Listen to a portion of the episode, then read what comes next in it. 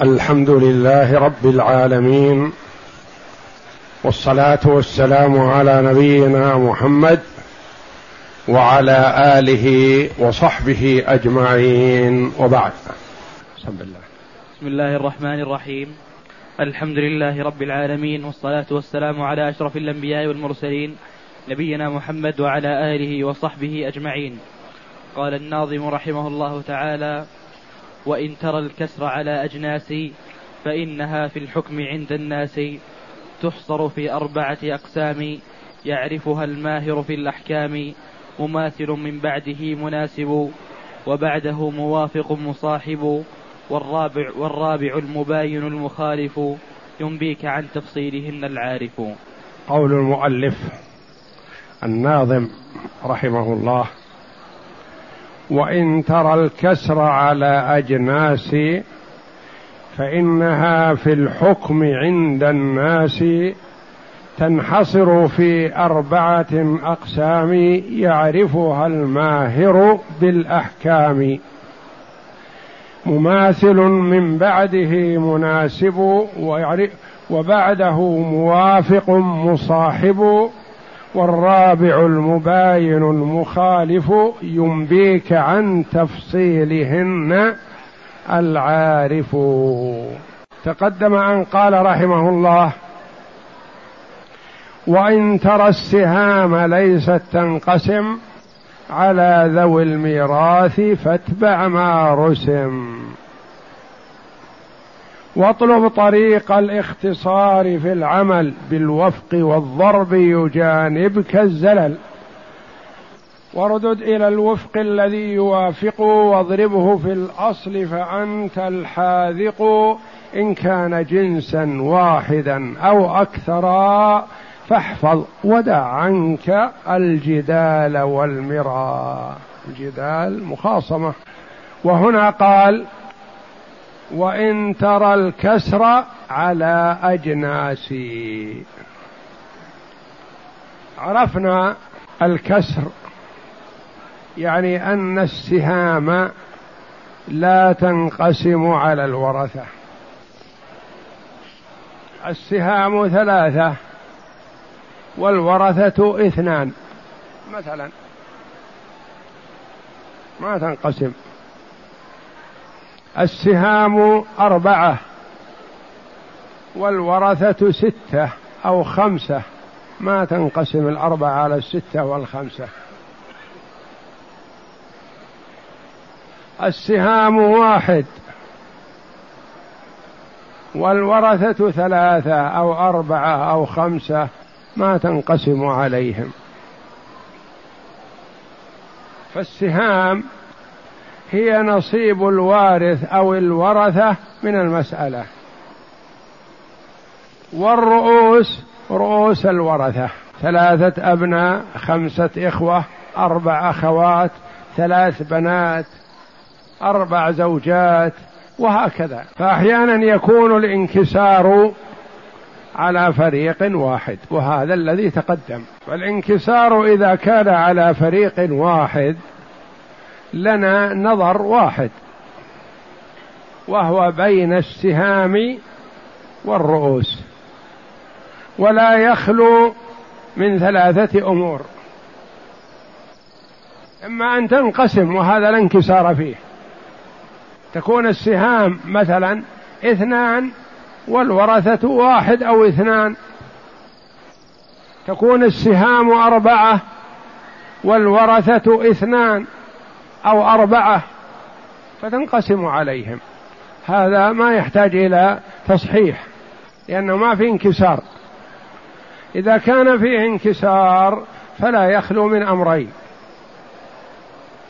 إما أن يكون هناك توافق أو تباين. والتوافق بأن يتفقا في جزء من الأجزاء. ما معنى يتفقا في جزء من الأجزاء؟ يعني يكون للسهام نصف وللرؤوس نصف. يكون للسهام ثلث والرؤوس ثلث. يكون للسهام ربع وللرؤوس ربع. يكون للسهام مثلا خمس. وللرؤوس خمس. إذا كان للسهام خمس وللرؤوس ربع ما يسمى اتفاق هذا. يعني يتفقا في هذا الجزء. السهام خمسة والرؤوس عشرة. السهام غير منقسمة على الرؤوس. لأنها خمسة وهذا عشرة. لكن السهام الخمسة لها خمس. والرؤوس العشرة لها خمس. هذه خمسة واحد وهذه خمسة اثنين. السهام خمسة والرؤوس خمسة عشر. لا تتفق في النصف ولا في الثلث. ولا في الربع وإنما تتفق في الخمس لأن الرؤوس لها خمس وخمسها واحد. والرؤوس لها خمس هي خمسة عشر لها خمس وهو ثلاثة. السهام ستة والرؤوس ثمانية عشر في اتفاق. الرؤوس الخم... السهام ستة لها سدس واحد. والستة والثمانية عشر لها سدس وهو ثلاثة. هذا معنى قولنا يتفقان في جزء من الأجزاء. كالثلاثة والتسعة والاثنين والأربعة والاثنين والستة والاثنين والثمانية والاثنين والعشرة. يتفقان. الثلاثة والستة يتفقان. الثلاثة والتسعة يتفقان. الثلاثة والاثنى عشر يتفقان. الثلاثة والخمسة عشر يتفقان. الثلاثة والثمانية عشر يتفقان. وهكذا. هذا يسمى موافقة يعني يتفقان في جزء من الأجزاء. الثاني المباينة. ما يتفقان في جزء من الأجزاء لو استمررت إلى المئة. ما يتفقان. مثلا كاثنين وثلاثة. الاثنان لها نصف والثلاثة ما لها نصف. الثلاثة لها ثلث والاثنان ليس لها ثلث. ما يتفقان. الثلاثة والخمسة لا يتفقان. الثلاثة والسبعة. الثلاثة والثمانية. الثلاثة والعشرة. الأربعة والخمسة. الأربعة والستة يتفقان. موافقة. الأربعة والستة لأن الأربعة لها نصف والستة لها نصف. الأربعة والسبعة. لا يتفقان. الأربعة والثمانية يتفقان لأن الأربعة لها نصف ولها ربع والثمانية لها نصف ولها ربع. الأربعة والعشرة يتفقان لأن الأربعة لها نصف والعشرة لها نصف. الأربعة والإحدى عشر لا يتفقان. الأربعة والاثنى عشر يتفقان. الأربعة والثلاثة عشر لا يتفقان. الأربعة والخمسة عشر لا يتفقان. الأربعة والستة عشر يتفقان. وهكذا. فالسهام نصيب الوارث أو الورثة. والرؤوس رؤوس الورثة. رؤوس الورثة الذين لهم هذا النصيب ما هم مجموع الورثة. لا هذا الفريق فقط. إخوة أبناء بنات أخوات زوجات جدات. إذا فالانكسار أول نظر بين السهام والرؤوس ولا يخلو إذا لم يكن هناك اتفاق إذا لم يكن منقسم لا يخلو من أمرين إما توافق أو تباين ولا ثالث لهما. ثم نتخذ هذا الإجراء. نتخذ هذا الإجراء إذا كان الانكسار على فريق واحد أو على فريقين أو على ثلاث فرق أو على أربع فرق. وأكثر ما يتصور الانكسار على أربع فرق عند الحنابلة والشافعية والأحناف. ولا يتصور الانكسار على أكثر من ثلاث فرق عند المالكية. لما؟ لأن المالكية لا يرث عندهم إلا جدتان. والانكسار في الفرق المتعددة غالبا في الاثني عشر والأربعة والعشرين. والاثنى عشر والأربعة والعشرين عند المالكية نصيب الجدات منقسم عليهن لأنه إما سدس من اثني عشر. اثنان كل واحدة تأخذ واحد. وإما سدس من أربعة وعشرين أربعة كل واحد تأخذ اثنين. وخلاص منقسم. عند الجمهور يرث من الجدات ثلاث. فيتصور الانكسار نصيب الجدات في الاثني عشر وفي الأربعة والعشرين. فلذا زادوا أنه يتصور الانكسار على أربع فرق عند الجمهور وعند المالكية ثلاث فرق فقط. فإذا كان الانكسار على فريق فتنظر بين السهام والرؤوس. فإن كان موافقة أخذت وفق الرؤوس. وضربت به أصل المسألة أو عولها إن كانت عائلة. وما خرج فهو مصح المسألة ينقسم على الورثة. وإن كان الانكسار على فريقين أو على ثلاث فرق أو على أربع فرق فنفس الطريقة السابقة بين السهام والرؤوس. فإذا أثبتت المثبتات من الرؤوس نظرت بين المثبتات بعضها مع بعض التي هي الرؤوس. المثبت من الرؤوس بعضها مع بعض. فلا يخلو من أربع أحوال إما التماثل أو التداخل. أو التنا... التوافق أو التباين. كلها واضحة هذه الأربعة والحمد لله. تماثل خمسة وخمسة خمسة أربعة وأربعة ثلاثة وثلاثة.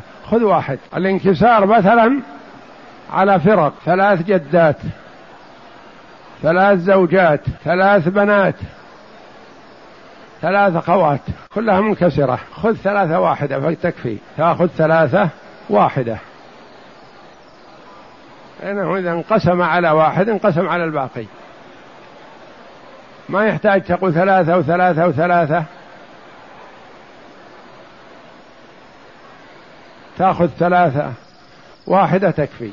وهذا يسمى التماثل يعني متماثلة متساوية.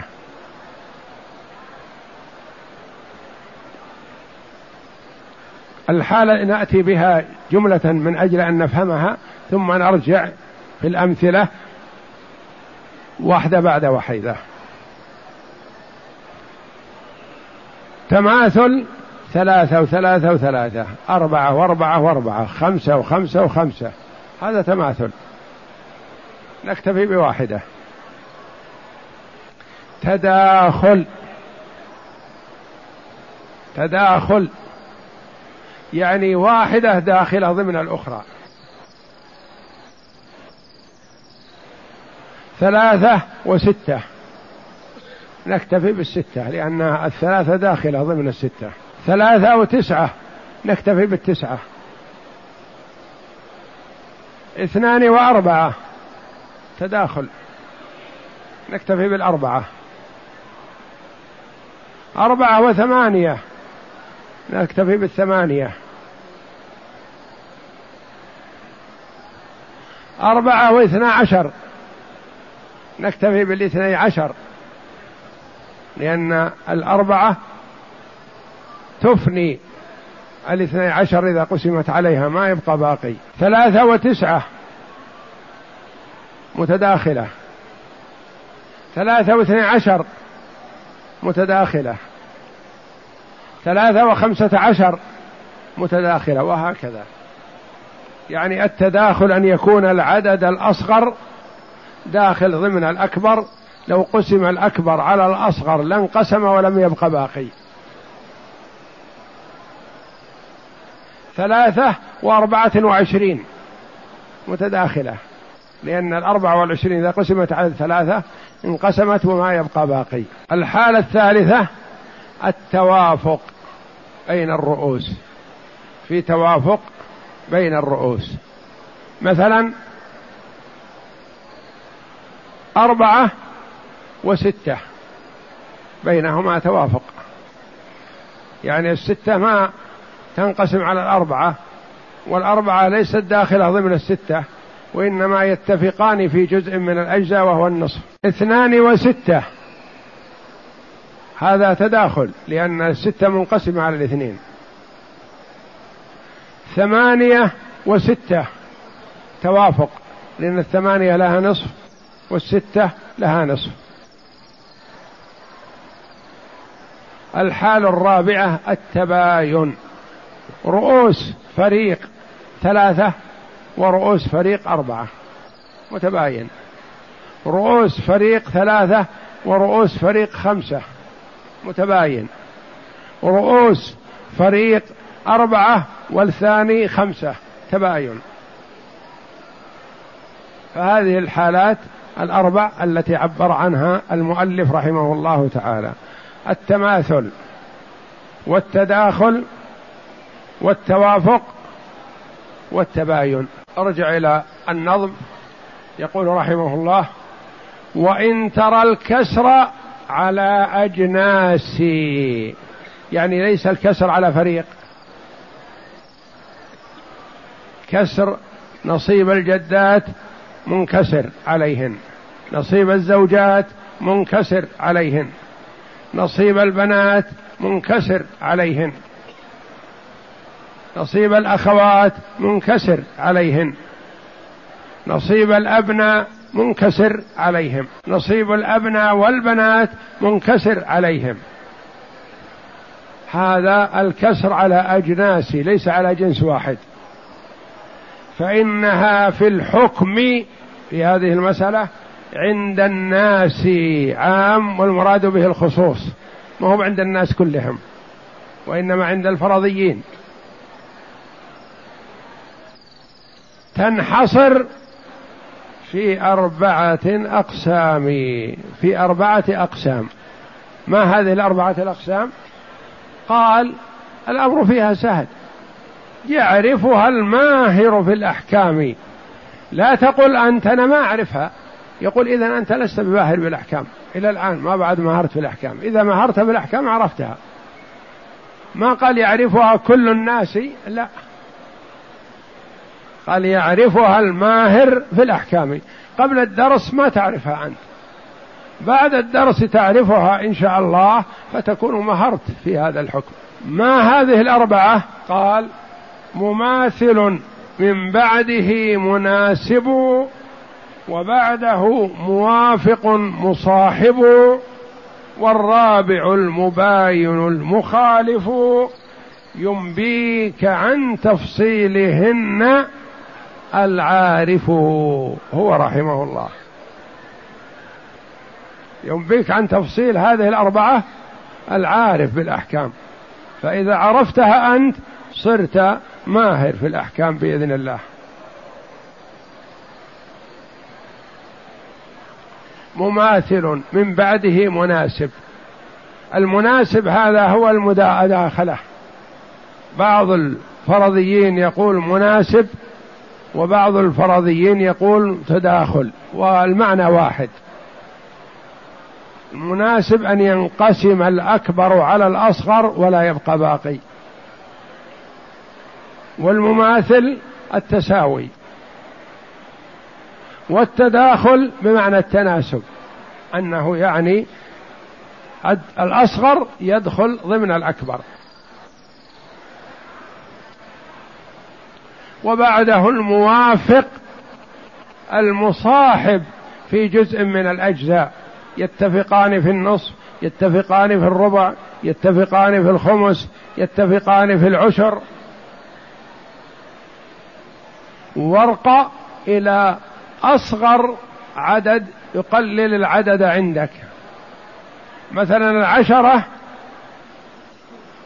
والثلاثين. العشرة والثلاثين مثلا بينهما إذا كانت بين الرؤوس والسهام مثلا فبينهما موافقة. موافقة بماذا؟ بالعشر. ما تقول في النصف لأن العشرة لها نصف خمسة والثلاثين لها نصف وخمسة عشر.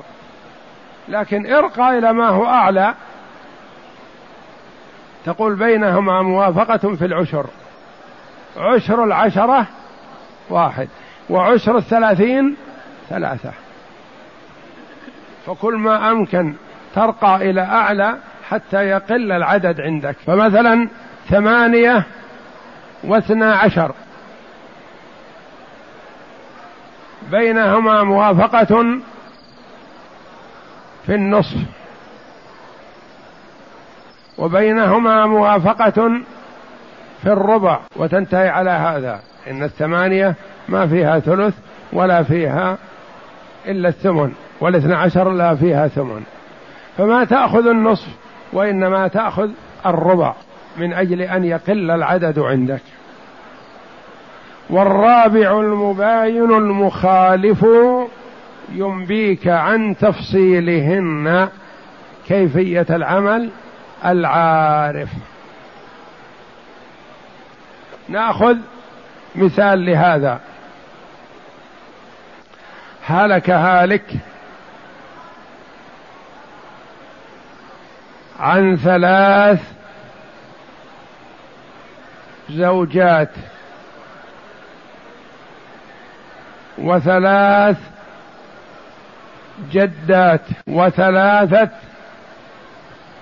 إخوة أشقاء ثلاث زوجات وثلاث جدات وثلاثة إخوة أشقاء أولا القسمة. نقول المسألة من كم؟ من اثني عشر لأن عندنا فيه الزوجات لهن الربع والجدات لهن السدس. ومخرج السدس من ستة. لكن ما يخرج الربع. ومخرج الربع من أربعة لكن ما فيها سدس. فيجتمع الربع والسدس في اثني عشر. المسألة من اثني عشر. للزوجات الربع ثلاثة. وللجدات السدس اثنان. وللإخوة الباقي كم؟ البقي بعد الاثنين والثلاثة بقي سبعة. ورؤوسهم ثلاثة. ما هو النظر الأول بين السهام والرؤوس؟ سهام الزوجات كم؟ ثلاثة. ورؤوسهن ثلاث. منقسم. هذه تركناها. ما نتعرض لها. لأن على أي طريقة ضربنا سينقسم نصيبهن عليهن. ما دام انقسم في أول الأمر فمهما ضربنا بأي عدد سينقسم عليهن. نصيب الجدات اثنان. ورؤوس الجدات ثلاث. الاثنان لا تنقسم على الثلاثة. مباينة. نصيب الأخوة نصيبهم سبعة ورؤوسهم ثلاثة. سبعة وثلاثة مباينة. إذا أثبتنا الرؤوس الآن بكاملها. لأن فريق منقسم عليه. فريق مباين. فريق آخر مباين. انتهينا من النظر الأول. نرجع إلى النظر الثاني وهو بين الرؤوس والرؤوس. هذا رؤوس الزوجات ما ننظر إليها. ما يهمنا. لأن أي عدد ضربنا فيه سينقسم نصيبهن عليهن. ما دام أصل سهمهن منقسم فكذلك ما ضرب فيه. ننظر بين الجدات كم هن ثلاث والإخوة ثلاثة. ما عندنا فرق بين ذكور أو إناث أو ذكور وإناث. عندنا رأس. رأس. ننظر بين رؤوس الجدات ورؤوس الإخوة. نجدها مماثلة. ما نضرب شيء بشيء. نأخذ واحدة من الثلاثة تكفينا. نضرب الثلاثة في أصل المسألة كم؟ اثنى عشر. ثلاثة في اثني عشر بست وثلاثين. وهذا نسميه المصح الذي ينقسم على الورثة كلهم بلا كسر ثم نعطيهم. والثلاثة التي ضربنا بها أصل المسألة نسميها جزء السهم. نعطيهم. نقول للزوجات ثلاثة. في جزء السهم ثلاثة. ثلاثة بثلاثة بتسعة. وهن ثلاث لكل واحدة ثلاثة. في الأول أخذت كل واحدة منهن واحد. لما ضربنا بثلاثة أخذت كل واحدة منهن ثلاثة. ما تغير نصيبهن. نصيب الجدات اثنان. نضربه في جزء السهم ثلاثة. يخرج اثنين في ثلاثة بستة. وهن ثلاث لكل واحدة اثنان. لواحدتهن ما لجماعتهن قبل الضرب. نصيب الأخوة سبعة. ورؤوسهم ثلاثة. نضرب السبعة في ماذا؟ في الثلاثة ليست الثلاثة هي الرؤوس وإنما الثلاثة هذه هي جزء السهم. سبعة في ثلاثة بواحد وعشرين لكل واحد سبعة. لواحدهم ما لجماعتهم قبل الضرب في حال المباينة. وتكون صحة المسألة من ستة وثلاثين. وجزء السهم فيها هو ثلاثة. والرؤوس متفقة متماثلة بعضها مع بعض. فما احتجنا إلى ضرب الرؤوس بالرؤوس خشية أن تتكسر فيزداد الكسر عندنا. لا نجتنب هذا قدر المستطاع. ما نضرب الرؤوس بالرؤوس إلا عند الضرورة. اقرأ.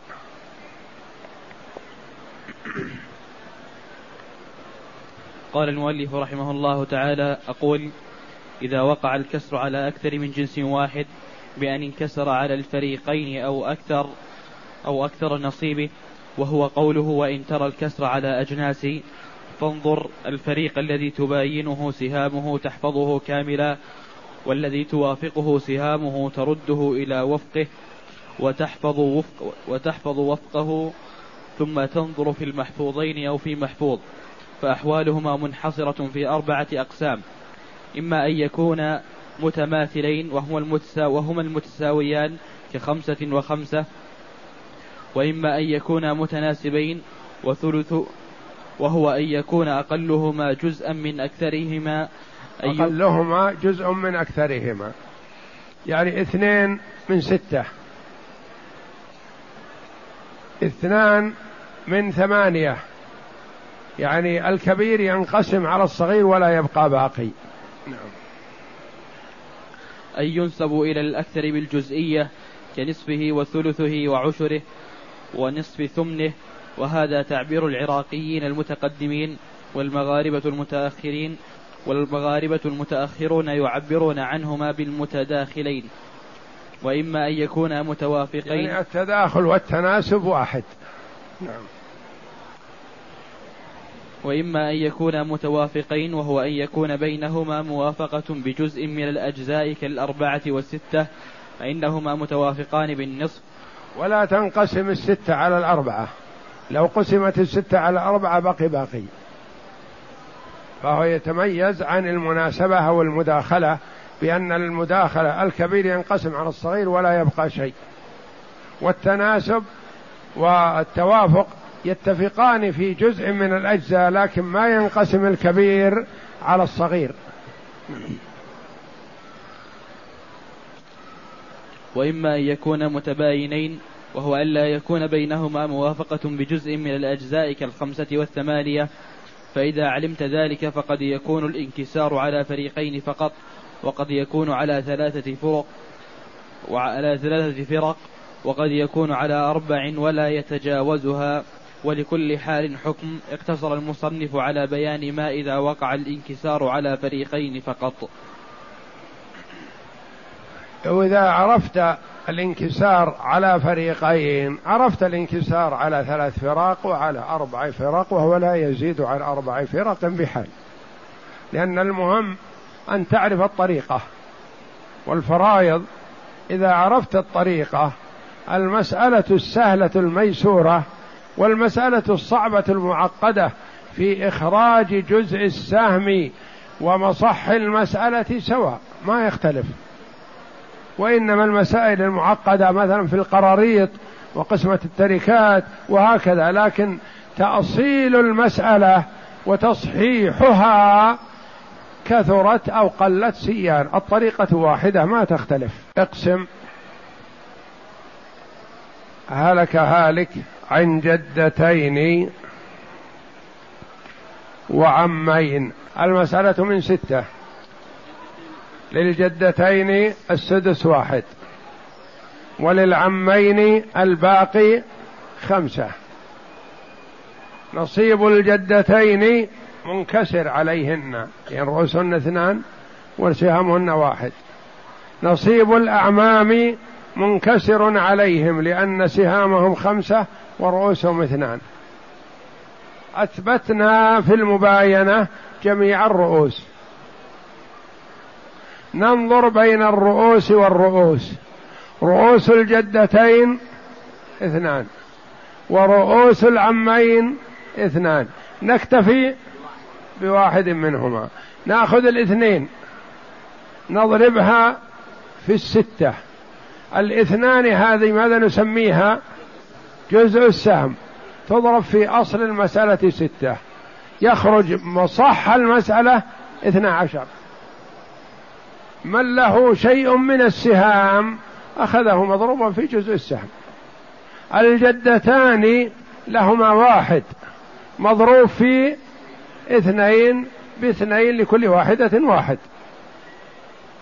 الأعمام لهم خمسة مضروب في اثنين بعشرة لكل واحد خمسة صحت المسألة من اثني عشر لواحدة من الجدات واحد وللأخرى من الجدات واحد ولكل واحد من العمين خمسة هلك هالك عن ثلاث جدات وابن وبنت ثلاث جدات وابن وبنت. المسألة من ستة. للجدات الثلاث السدس واحد. والباقي خمسة لمن؟ للابن والبنت. للذكر مثل حظ الأنثيين.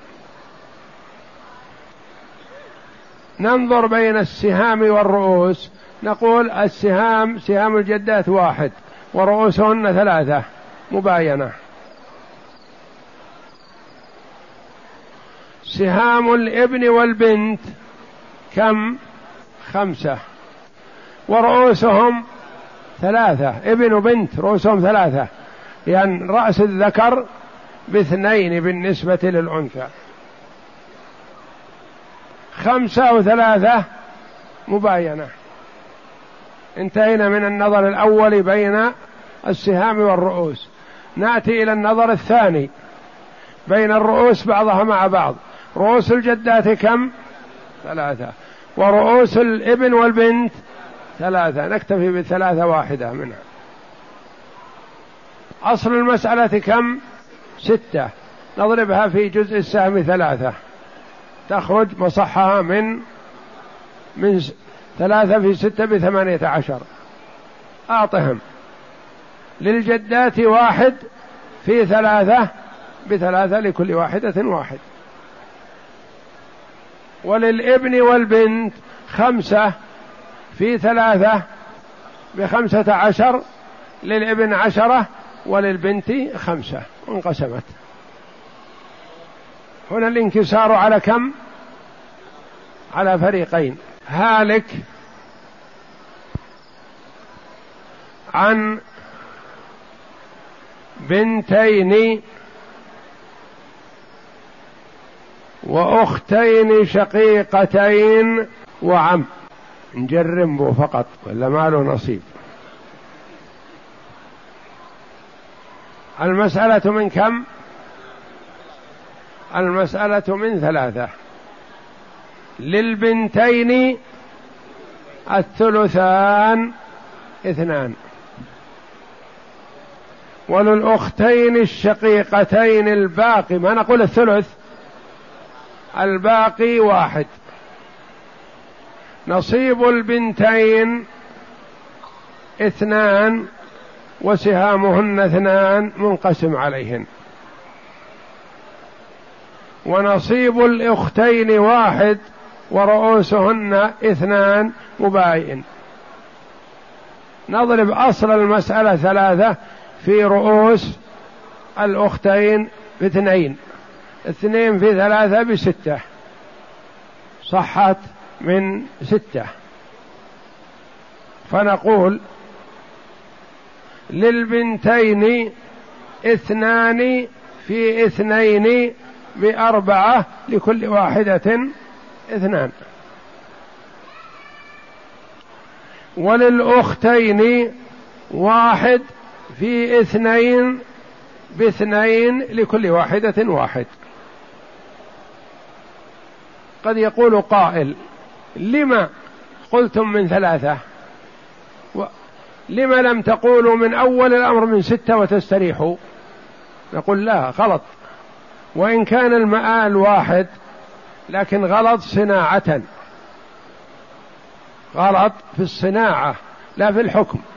إذا قلت المسألة من ستة نعطي البنات الثلثين أربعة ونعطي الأختين الباقي اثنين من حيث الحكم الشرعي ما تجاوزت الحد.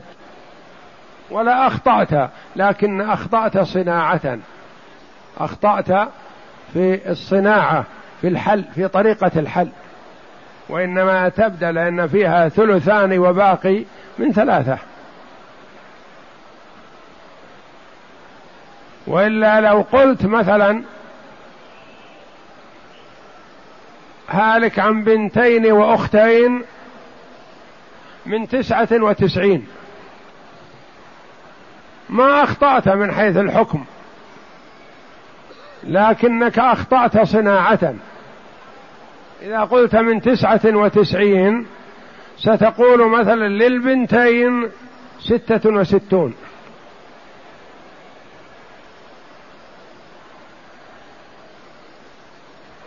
للبنتين ستة وستون.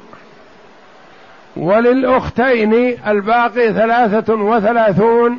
لازم أن تضربها في اثنين مرة أخرى حتى تصحح. وتسعة وتسعون لا يكون أصل. وليس مصحا لهذه المسألة. فلو أكثرت العدد ما يعتبر غلط من حيث الحكم. لكنه غلط صناعة هالك عن أختين شقيقتين وأختين لأم وجدتين أختين شقيقتين وأختين لأم وجدتين. المسألة من ستة. للأختين الشقيقتين الثلثان أربعة. وللأختين لأم الثلث اثنان. وللجدتين السدس واحد. عالت المسألة إلى سبعة. اقسم. للبنتين الثلثان أربعة. لكل واحدة اثنان. وللأختين لأم الثلث اثنان لكل واحدة واحد. وللجدتين السدس واحد. هذا هو الانكسار فيه. ذاك سليم في الأختين والبنتين في الأختين والشقيقتين والأختين لأب سليم لكن الانكسار على الجدتين. الجدتان لهما واحد من سبعة ورؤوسهن اثنان. ننظر بين الواحد والاثنين نجدها مباينة. نضرب مجموع رؤوس الجدتين اثنان. في كم؟ في ستة ولا في سبعة؟ في سبعة في مبلغ العون. اثنان في سبعة بأربعة عشر. نقسم. نعطي الأختين الشقيقتين أربعة في اثنين بثمانية لكل واحدة أربعة. ما تغير نصيبهن. ونعطي الأختين لأم اثنين في اثنين بأربعة لكل واحدة اثنان. ونعطي الجدتين واحد في اثنين بإثنين لكل واحدة واحد. والله أعلم. وصلى الله وسلم وبارك على عبده ورسول نبينا محمد وعلى آله وصحبه أجمعين.